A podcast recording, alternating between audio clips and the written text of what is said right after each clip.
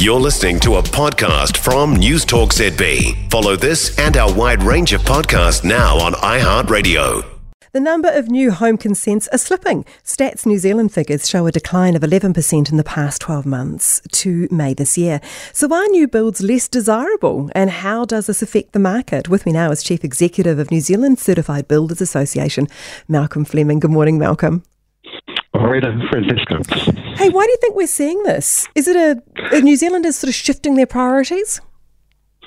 Uh, what we're seeing is a um, distinct uh, move away from new home build inquiries. So if I think about the New Zealand Certified Builders membership, which is 2,300 businesses, and they operate almost exclusively in the, in the residential build market, what they're noticing is that um, uh, due to a number of um, reasons uh, that uh, new builds are, are, not appearing on their their inquiry to the same degree that they do. And if you look at it, there's reasons for that. Um, raising interest rates are causing uh, less, lesser ability for a homeowner to raise funds. And also the cost escalation that we've seen across the last couple of years, which is starting, starting to slow down now, um, is meaning there's less they can buy less of what they have, and they're borrowing less to start with as well. So they are the cost implications. The builders who are doing faring better than others are qualified builders who have the ability to work with a homeowner when option A of building a new home is no longer a possibility. And so option B can often look like working with the homeowner's existing home, something that the banks feel quite comfortable with funding. How does it affect the property market? Uh, property market in terms of new homes coming onto the market, that will lessen, particularly in the new apartment market and also greenfield subdivisions as the new home uh, inquiry comes off.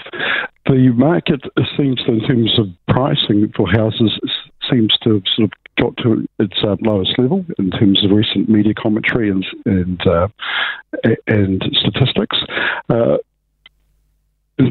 Back into into people's new homes um, is assisting with sort of strengthening that, um, that that property market as well. It feels like we're meeting demand at the moment. I mean, I don't know. Look, where I am, there just seems to be so much building going on, whether it's apartment buildings or townhouses or new builds.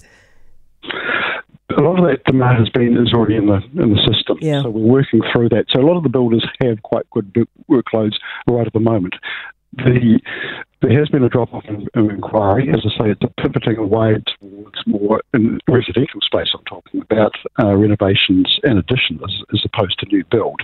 So, those who are qualified builders who've got the ability to work with a homeowner to do renovations and additions, and not all builders are able to do that, particularly those builders who have been focused primarily in the new home build. They're quite different skill sets. Uh, renovations additions are more complex, requiring more craft. Thank you so much. Uh, really good to talk to you, Malcolm. I appreciate your time this morning. That was Chief Executive of New Zealand Certified Builders Association, Malcolm Fleming. For more from News Talk ZB, listen live, on air, or online, and keep our shows with you wherever you go with our podcasts on iHeartRadio.